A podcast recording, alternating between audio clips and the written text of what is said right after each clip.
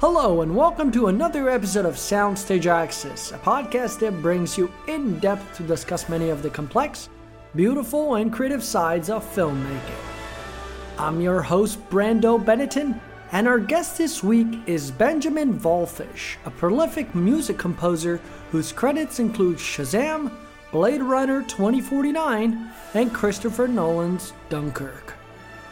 In our conversation, we discuss a number of topics from the mentorship received from friend and fellow film composer Hans Zimmer, Ben's creative experience working on my favorite movie of 2017, A Cure for Wellness, the haunting role of music in films like It and It Chapter 2, and much more. So, without further ado, let's go to our conversation.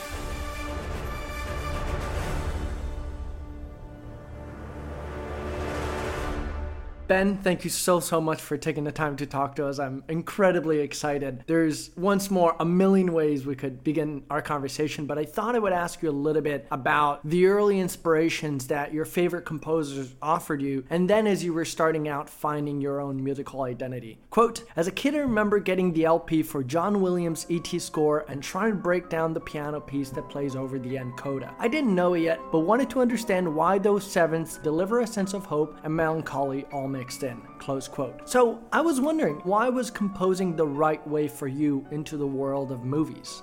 Oh, thank you, man. I mean, I, I, was so lucky to grow up in a family of musicians where just the act of creating music was just day to day life for my parents and my grandparents. You know, my dad would practice the cello, still does for, for many hours every day. And, and I think my grandfather, Peter, he, he, who died when I was, I think, 14, he just had this approach to playing the piano, which was all about singing and line and, and emotion. And there was always this kind of feeling of my dad and my grandpa would play chamber music together professionally and they'd be rehearsing all the time at home and then there'd be a big dinner afterwards. So music and not just listening to music, but, but actually going through the process of working on music was always this massive part of my everyday family experience. And for me, the piano was has always been well. Basically, I annoyed a lot of piano teachers as a kid because I would never practice what they were putting in front of me. There was always this love of discovering harmonies and and and improvising and finding a way to voice whatever emotion it was I had inside as, as a kid. You know, using very primitive means, of course, but there was just that kind of excitement I always felt when I discovered a new chord, often by accident or a new chord progression, and would spend, and sometimes that would be as simple as like in the Moonlight Sonata Beethoven, that incredible tritone movement he does just before the, the, the melody starts. I remember spending hours just trying to understand why that created a certain sort of tension and release.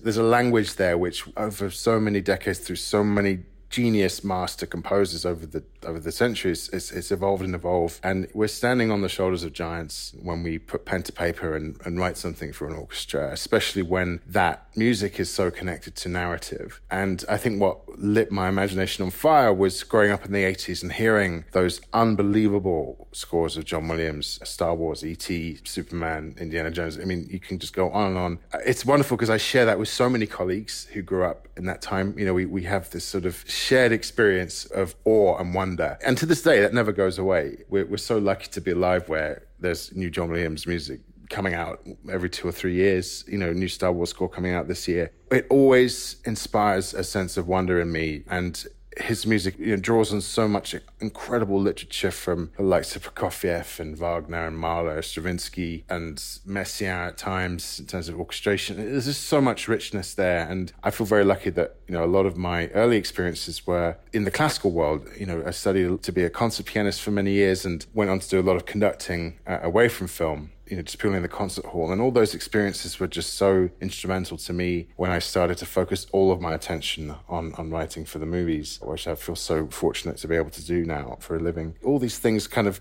I think, have their root in that early childhood just wonder I, I, I, felt and still feel whenever I hear the music of John Williams and Silvestri and Goldsmith, all, all those guys who just were killing it uh, in those in those 80s and 90s decades.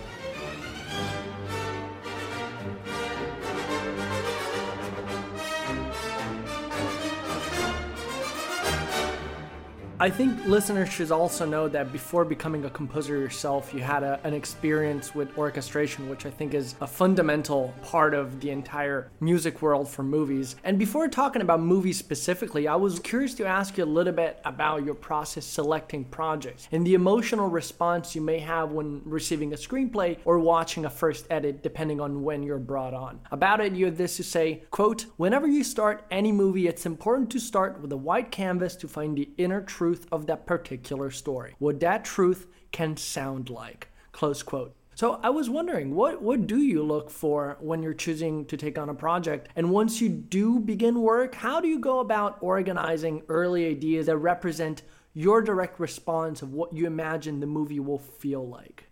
I love to take on projects where I feel like it might be something I've never done before. And that process of discovering a new technique sometimes paying homage to your heroes. So, for example, last year I was asked to do a big band score for a movie called King of Thieves, and it wasn't always going to be a big band score. It's it's a heist movie. It's a true story about the Hatton Garden diamond heist that happened in London a few years ago, where some very audacious pensioners got together for one last hurrah and and robbed a, a diamond safe by drilling through the concrete wall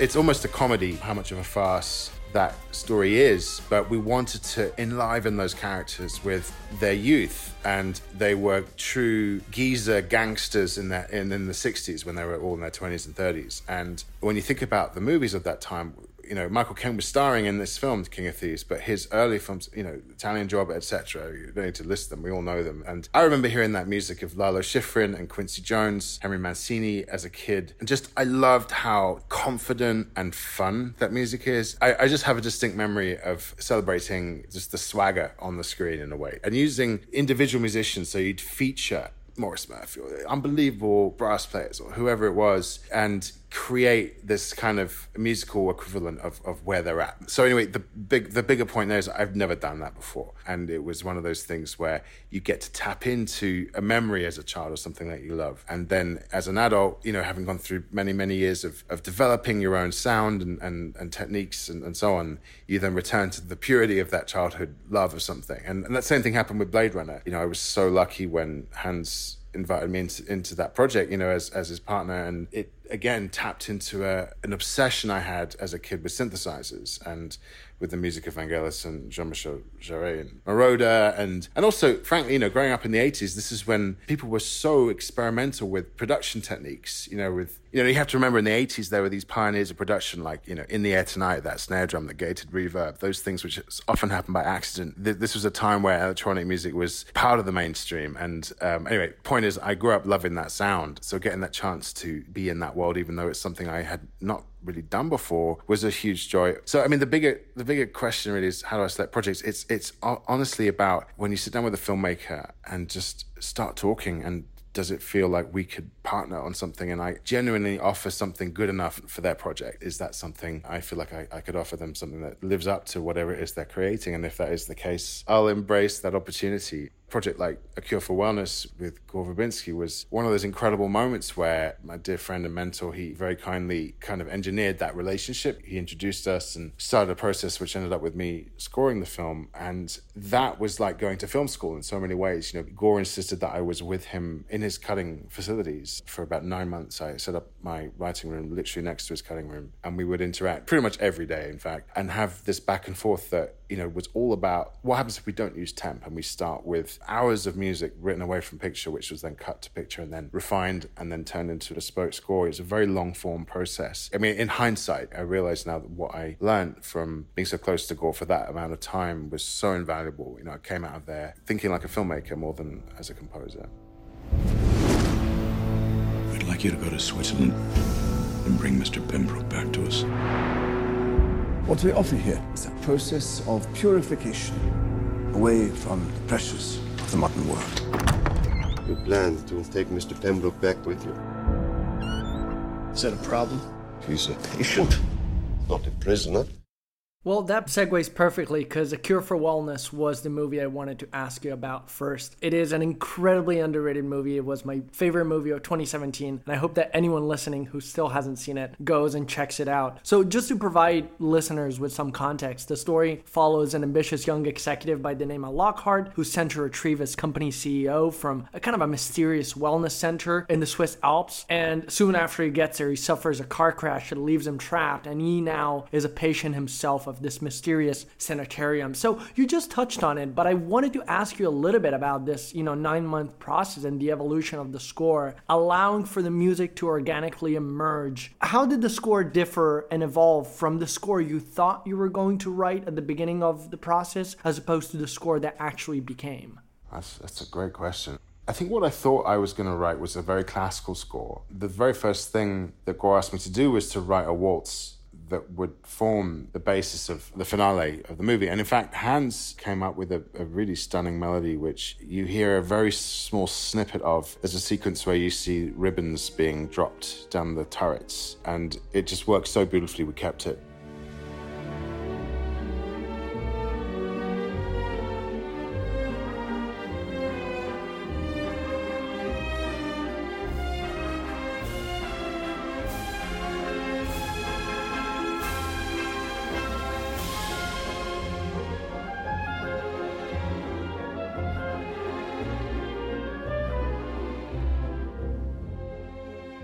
This sort of reverence of Tchaikovsky, you know, ballet, and the absolute elegance and beauty of that writing that Tchaikovsky really, I think, was the main pioneer of in his ballet scores and symphonies too, but particularly those iconic ballet scores. And, and also Eugene Onegin, his opera is one of my absolute favorite pieces of music ever written. And the elegance of his line, it's unparalleled, his melodic line. But anyway, the point is that Gore wanted it to feel like that, but with this twisted, niggling, just something that's off and wrong. Because the whole concept of this place is that it, on the surface, appears to be a place that's healing you, but it's literally a place that's killing you so very slowly. And it's doing so in a way where you embrace that process. You think it's helping you, even though you can see that. So it's such a strange strange kind of mindset to be in. And it was almost like going from one extreme, which is total elegance and beauty, to the other. You needed that elegance and beauty. So when the darkness unfolds, it has that context. The bigger point is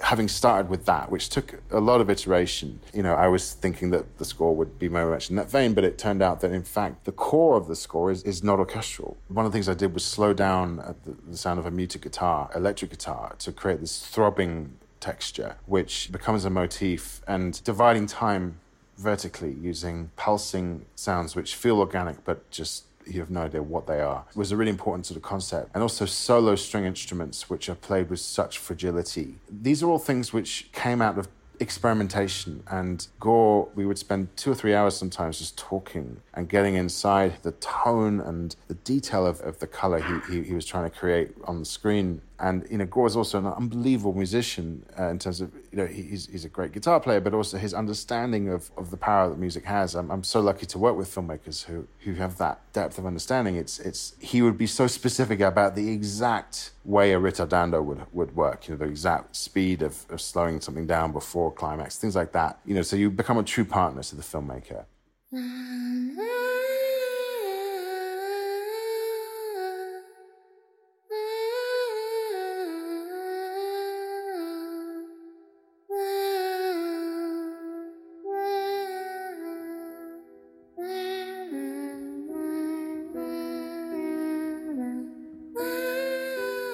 I wanted to begin highlighting specific themes and I wanted to ask you a little bit about Hannah's theme. You and Gora had this to say about it. Quote, Hannah's theme is a dangerous lullaby deceptive in its innocence, promising our characters a kind of absolution without ever delivering it. The theme comes back multiple times throughout the movie. We have it in 5-4 time and 3-4. Sometimes it has to pound you and other times it lulls you into submission. Musically and emotionally, Hannah's theme does a lot of the heavy lifting. Close quote what was your process in finding a lullaby that was melodically intriguing and also casting a spell? Because I know you guys must have gone through thousands of iterations. Well, that lullaby was probably the first thing I wrote because, as you mentioned, it, it's so integral to the story uh, in that Hannah, as a character, she is like the master puppeteer in terms of the initial events in the movie. And ultimately, she she's in control, but she doesn't know that at the time. The actual the way we recorded the vocal was deliberately manipulating something that was real. So, an incredibly talented vocalist and friend of mine called Mary Lee, who's based in the UK. I had her sing that vocal, but it's she sang it slower, and I think it was like a, maybe a major third lower, and then we digitally made it a little faster and a little bit higher so that it sounded like a much younger version of her. But the fact that it was done electronically was was an important choice because there needs to be a little mysterious like is it real is it not real? So that was like a deliberate aesthetic choice and and we found through a lot of experimentation that it, it just was so much creepier. Manipulating an adult singer into something sound which sounded younger that, that just had something about it which which worked we always knew that that lullaby would be would be transformed into the waltz and gore's great insight is that it needed a b section which really became another core theme in the score. It's the sort of omnipresent tune you know it's what you sort of hear in the wind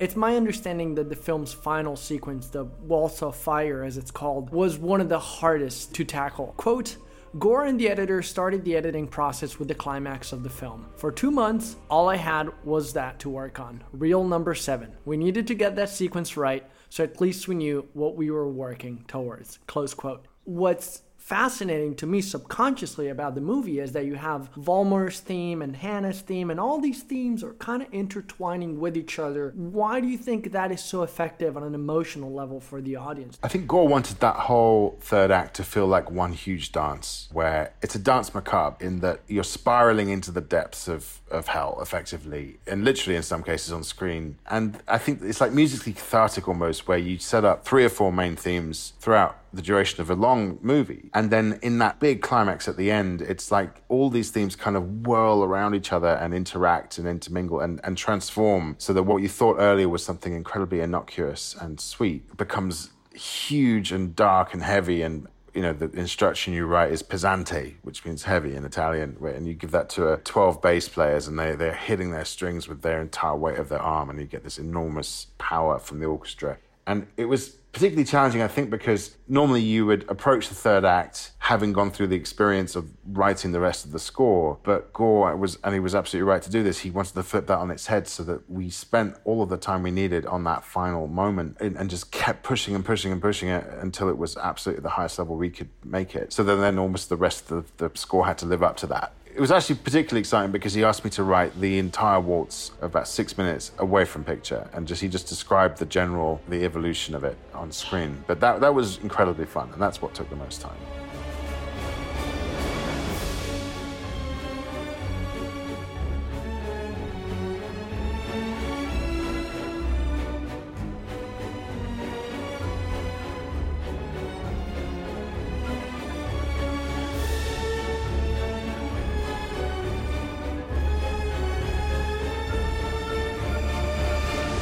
get a sense that you're a big fan of, of classical music, but I was wondering if, as you wrote that sequence, you try and take the opportunity to, to give little nods to composers that came before you. Absolutely. There's a tradition, actually, weirdly, it's like almost like a rite of passage, or it used to be, where, you know, in a symphony, you'd have a scherzo movement. And often it takes the form of a waltz uh, or some kind of dance. And I was, I guess, trying to think of it in that way there's a, a, lightness of touch and there's a quirkiness about this movie in so many ways. And there's a glint in the eye, you know, like literally the final frames have that on screen. And capturing that was really important. And in this in that style of something which it's a dance macabre. There's a darkness to it but there's an elegance all sort of intertwined. That was that was the aim. There is a sickness inside us. Rising like the bile that leaves that bitter taste at the back of our throats. It's there in every one of you seated around the table. Only when we know what ails us can we hope to find the cure. One of the things I find most fascinating about your work in general, I've heard you multiple times talk about the symmetry and the geometry in your music, which is not an approach that is immediate for anyone trying to read it. So I'll, I'll give you an example as you discussed. Quote In Shazam, our transformation theme resembles the lightning bolt emblem on the hero's suit. If you take that symbol and turn it on its side and think of it like a melody, it kind of looks like two rising octaves, which is how the theme begins. Likewise, in Blade Runner 2049, we created what we called the horse theme, a four note tune with a correlation to the four assets in the DNA chain alluded throughout the story. So, again, it's interesting. How do you try and look at music from a geometrical point of view, and how does that help you create melody that feels organic to the story? Wow.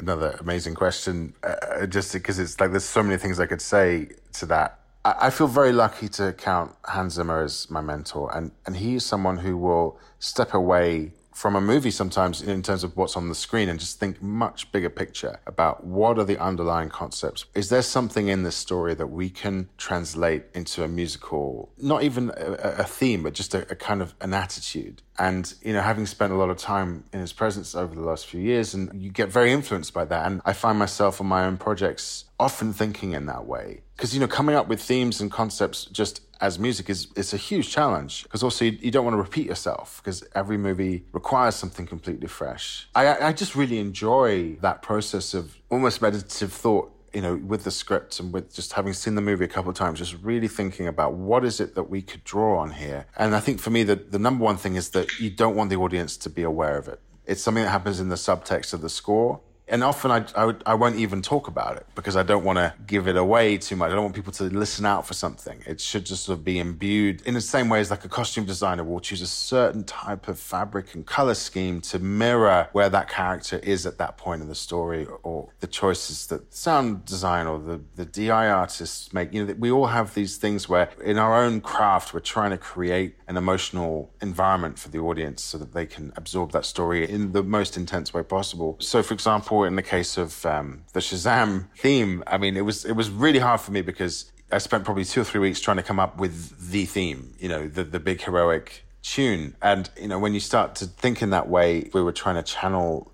that huge love I have of John Williams and Jerry Goldsmith and Alan Silvestri and these these pioneers of this heroism in symphonic film score writing. And it's very daunting. And, and actually, the breakthrough was he needs two themes we need the hero theme, and the, the bigger point with Shazam is Billy Batson transforming, becoming. He's a foster kid searching for his mother with all the tragedy and melancholy, but also its strength of character that that has. And suddenly, in the spirit of just total joy, he becomes a superhero. And it's not like, okay, now I'm going to go save the world. It's like, how cool is this? And that childlike attitude to being a superhero for me was just so so exciting musically because it, I could almost channel that feeling I had as a kid standing in front of an orchestra for the first time and you know getting an opportunity to work with an orchestra from a very young age. You know these are these are things I, I still remember and I have experienced them today. Just there is a sense of wonderment. Anyway the big the bigger point is transformation in the case of Shazam is rising. It should create a sense of elation and yeah, I was just, you know, struggling to figure out what that was because also you want to make it feel like it's elemental because Shazam is an acronym of the gods Solomon, Hercules, etc., Achilles, and, and, they all have these elemental attributes: speed, agility, strength, wisdom, and as such, it's almost like the elements of the earth. Uh, so then I started thinking about what is sound, you know, you, and and of course, whatever we hear, we, we're tapping into the harmonic series, the idea of a fundamental and harmonics above that, using very clear intervals that occur in nature, and those first intervals are octaves the same note an octave apart, and uh, and then and then comes a fifth. So basically, there was this idea of coming up with the, the transformation theme of literally two rising octaves, which is pretty much the simplest thing you could do, separated by a fifth. So I'm sort of trying to tap into that idea of it being of nature in a way, because it literally is from that harmonic series. But then it's all very well doing that, but where do you go from there? And that's when I started to realize that is this thing of the Shazam emblem has that particular shape to it. And that was the, it almost gave me a justification for thinking that way and gave me sort of the, the rest of that tune sort of followed from there. It's, again, I'm giving you these very waffly answers. It's very simple questions, but it's, it's about kind of zooming right out and and just finding a clue into a score which has some kind of connection with the overall story that may not be obvious, but can just kind of give you a certain kind of clue, at least gives you a, a jumping off point where you then go into the much more detail detailed process of creating themes for characters and planning of the arc of structure of a score. You know, it's it's it's really fun to start with with a bigger concept, and and that's something I, I feel very grateful to have sort of been exposed to with all the time I've spent with Hans, because he's he's probably the greatest at that.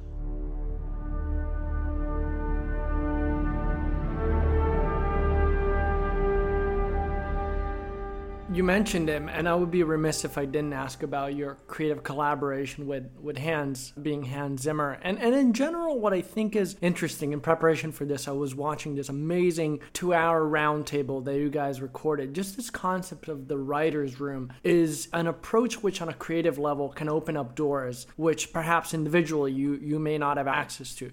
Quote, when you work with Hans, it's often about concepts. He likes to work best when it's kind of a band situation with team members that are good at playing but are even better at listening. You can take an idea and approach it in an unexpected way, which informs your next move which is what you were just talking about. So I was just wondering, in what ways do you think your dialogue with, with Hans is different from all the other creative processes you may have shared with others? And could you talk a little bit about the experience of being a part of these larger groups of composers uh, where creativity is just flowing in the room? Mm-hmm. I mean, I first met Hans, uh, I think about seven or eight years ago. He, he, very kindly reached out, having heard some of my stuff, and we just very quickly made a, you know, a very good friendship actually, because we both had certain shared loves of very specific geeky things. Happen to this day, we love sort of geeking out over certain composers, and the bigger thing is just as a young composer, Hans is one of the most generous people, not just in terms of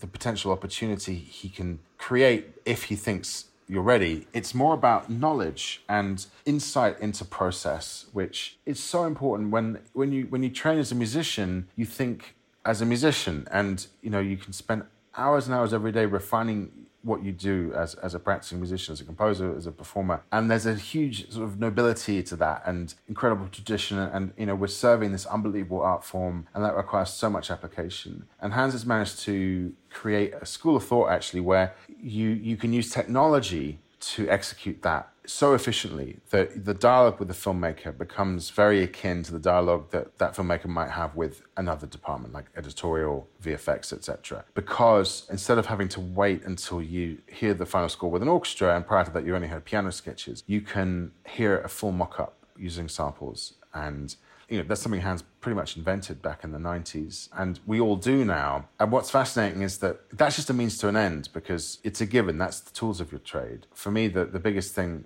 working with Hans is what I was mentioning earlier is, is that thinking as a filmmaker, thinking in terms of concept, communicating with filmmakers in a way that they can feel completely at home and at ease in the environment of the music studio. So it's not like a an unknown entity and the, the, the, fact that you will come with very strong ideas and a strong attitude as a composer but it's possible to always adapt and, and be malleable and part of that process is actually tapping into the fact that filmmaking is collaborative. You are constantly, you know, every department you'll have a team of people working together to achieve an, an, aim. And what's exciting about using technology to create music is that it is possible to sometimes delegate certain things, programming, for example, getting the most incredible synth texture or some kind of percussion programming or something to someone who is just so incredible at that one thing. And then you bring that all together into this final piece of music. And my studio currently is at remote control, and I'm I'm actually building a studio in Santa Monica of my own. I'll be moving there in, in a couple of months, and it's a collective of like-minded musicians,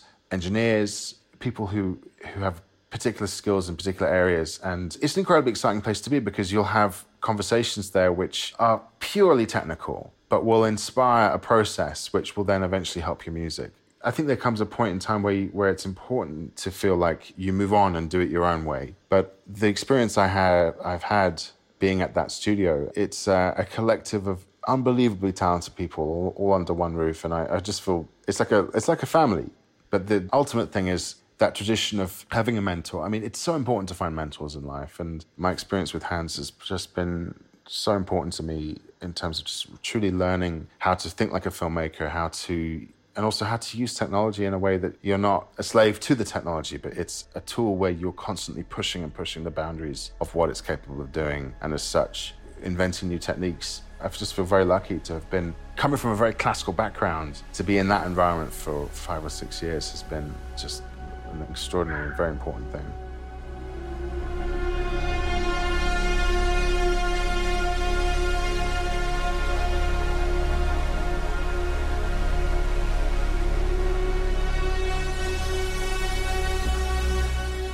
Last stage before delivering a soundtrack is obviously the recording session. And by the way, I hear you talk about places like Air Studios and Abbey Road and the acoustics in these places, but I can tell you have a love for the entire recording process because people should know, in addition to being a composer and an orchestrator, sometimes you step in to conduct. About it, you have this to say, quote, sometimes when directors step into a final recording session, it's as if they discover an energy like being back on set. They can reach out, they can touch the music, and they can inject story just through the performance of those players. Orchestras, in a way, will always be part of our culture. Close quote. So I wanted to just focus a little bit on, on, on that section. You know, how do you work with your engineer and your team when it comes to recording these scores to get the best possible version of the music on the day? And when you step in to conduct yourself, how do you try and extract performance out of the orchestra in front of you?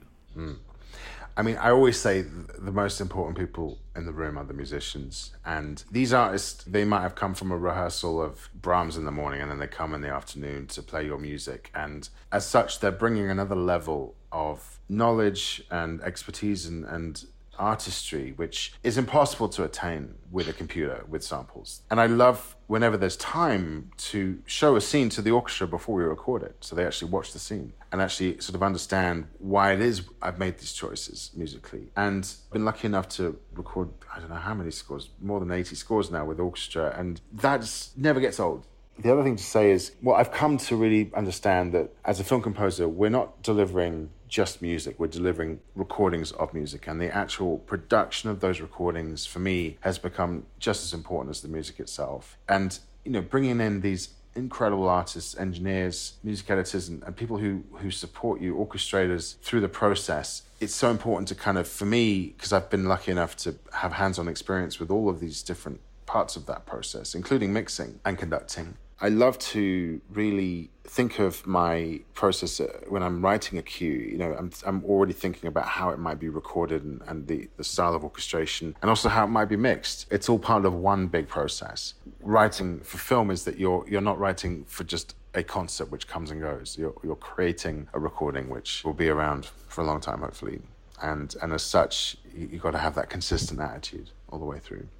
I just wanted to quickly ask you much like a director shoots multiple takes of a scene and then selects the best one, how do you try and choose the best take out of a music performance if you record multiple? I, I record a lot of takes and tend to sometimes drive the players a little bit mad. But uh, it kind of comes from that background of conducting where when you're rehearsing an orchestra and you're really trying to get inside the intention of a performance, you know, it's not so much about just this should be louder or faster or slower or whatever. It's more about like how does that phrase work? How does where where does the line go? You know, the way the harmony works, how that balances, and all the, the little detail. And it's a case of just like doing a take, finding very specific things which will take it to another level, and just going through that process. And then and so often consulting with the filmmakers if they're there, and and watching it against the screen, and sometimes listening against the dialogue, and just eventually you'll you'll have the performance. And you know, having done you know a lot of movies now that I've been lucky enough to work with orchestra on, that you get a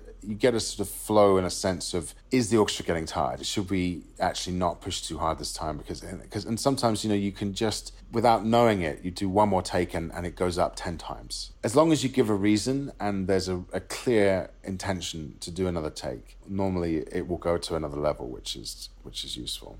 The last projects I wanted to ask you about were obviously it and it chapter two.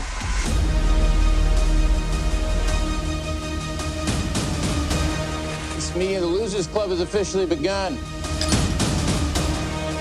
We can do this, but we have to stick together.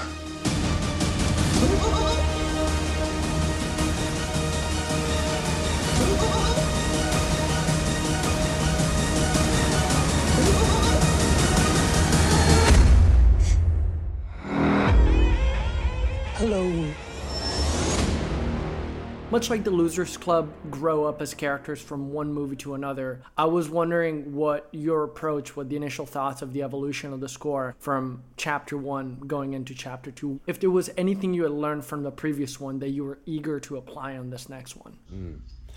I mean, the biggest challenge was how can we make the themes feel like they've also matured 27 years, like the characters on screen have. And a big part of that was, you know, on a very basic level, just using a, a much bigger orchestra and a much richer sound, you know, so that it feels like it's gone through the trials and tribulations of, of adulthood in a way. Thinking of the first score in terms of the themes as the starting point for something much bigger, much more ambitious. But ultimately, it, it came down to the demands of this story, which in the second part, it's such an ambitious film it has so many demands on every department. And I, I loved the way that Andy just didn't hold back and his his instinct as a director is always to put emotion first and particularly when it comes to the music. So it was a case of just taking those themes and finding a way to make them more complex and richer and, and bigger and the stakes are higher. Pennywise is that much more vengeful in this film and, and there's a the subtext of our main characters is more complex. You know, these are adults who've gone through this trauma and have experienced amnesia. Ultimately, the story is it's anchored in the idea of friendship and love and found family and how when you come together as a group, you can achieve anything really if if you have that shared purpose. I wanted to ask you about the role of Pennywise in, in both of these scores. Quote, in It Chapter 1, early on, we had the idea of using a children's play song, Oranges and Lemons, which perfectly summarizes Pennywise, something that attempts to be sweet and playful, but really isn't. Close quote. So, a moment ago, we talked about Hannah's theme, and I just started realizing you know, now we're talking about oranges and lemons. Why do you think lullabies and nursery rhymes are so effective? And and I was wondering, in what ways do you try to explore new ways of scaring audience members through music choices? There's a dichotomy when you use a play song uh, or nursery rhyme in the context of something very dark. Somehow, just the dissonance between those two extremes works. And in the case of Oranges and Lemons, I just remember that was a choice Andy made even before I started working on it. It was there in the temp score as a, as a choice. And, you know, we were thinking, well, this could work, but there are lots of other ways. But we kept coming back to it. And the reason we did for me was I remember hearing that song as a kid and it always creeped me out because the tune is so sweet and innocent but the, the, the, words are so dark. It's about a, a, child being chased down because he stole something and sacrificed. I mean, it's really crazy. It's so strange that such a sweet song could be something about something so awful. So that kind of, for that reason alone, it gave it credence in terms of a character. You know, it's like, what, what's the sound of Pennywise's thinking? And, and somehow it worked.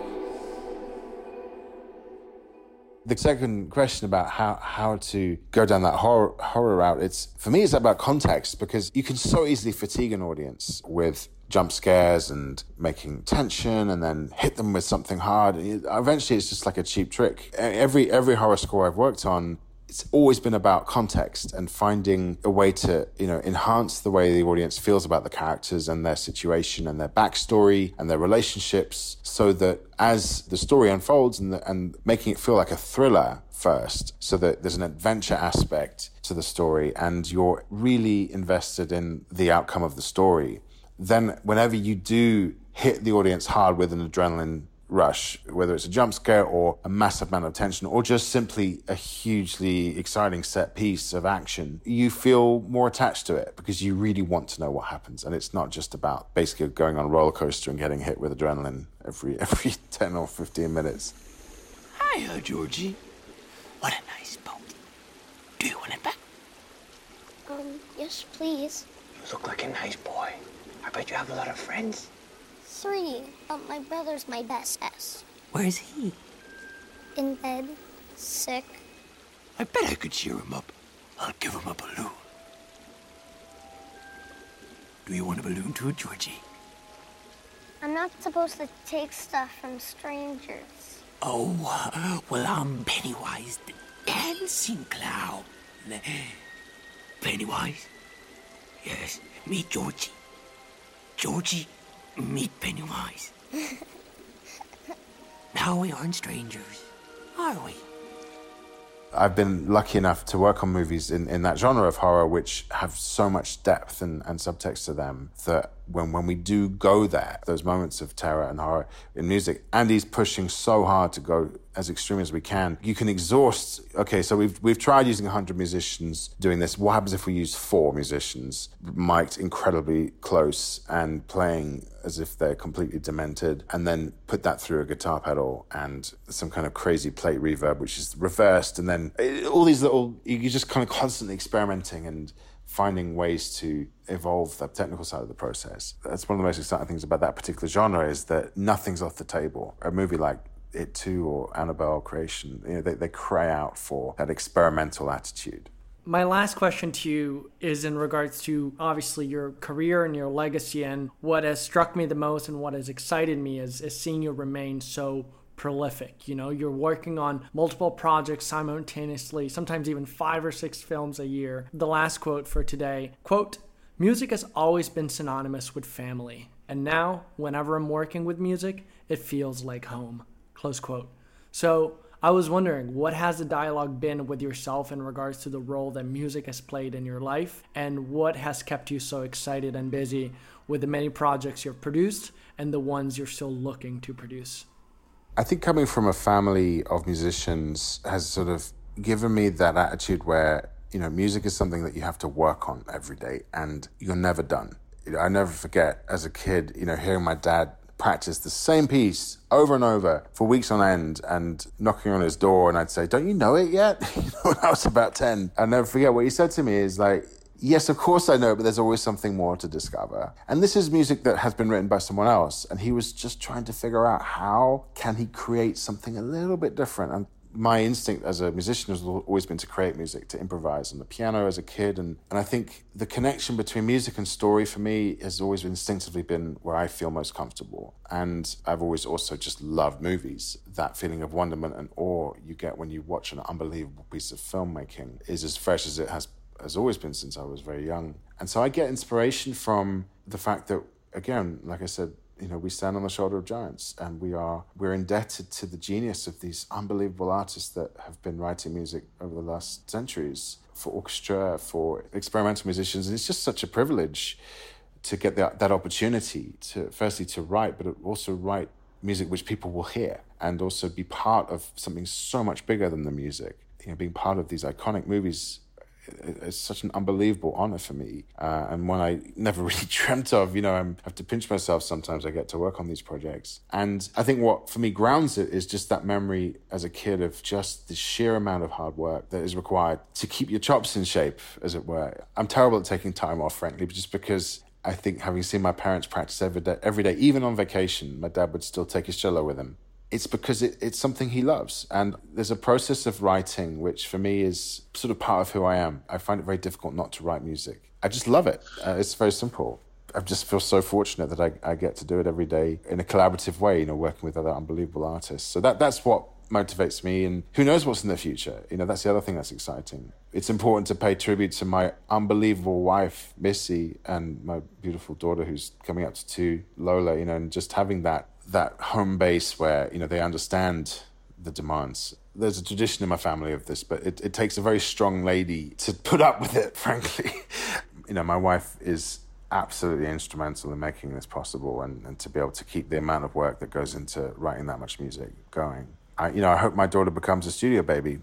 She's uh, already, uh, I already bought her her first synthesizer, and uh, so we'll see what comes with that. ben, you have been so, so generous with your time, and, and, truly, I cannot thank you enough for all of it. I hope people check out it chapter two, and all of us are excited to see what projects lie ahead. Thank you, man. I really appreciate it. And, yeah, great to talk to you. And there you have it, folks. I would like to thank White Bear PR for setting this conversation up.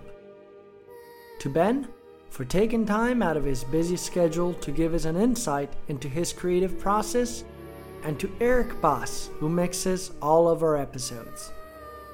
If you like the podcast, please take a moment to subscribe, review, and share the show with your friends. It's what allows us to bring you new conversations every month. Look for us on Facebook to receive first hand updates on which guests we'll be speaking to next, including film director Jan de Bont and the La La Land production design team. I'm Brando Benetton, and you've been listening to Soundstage Access.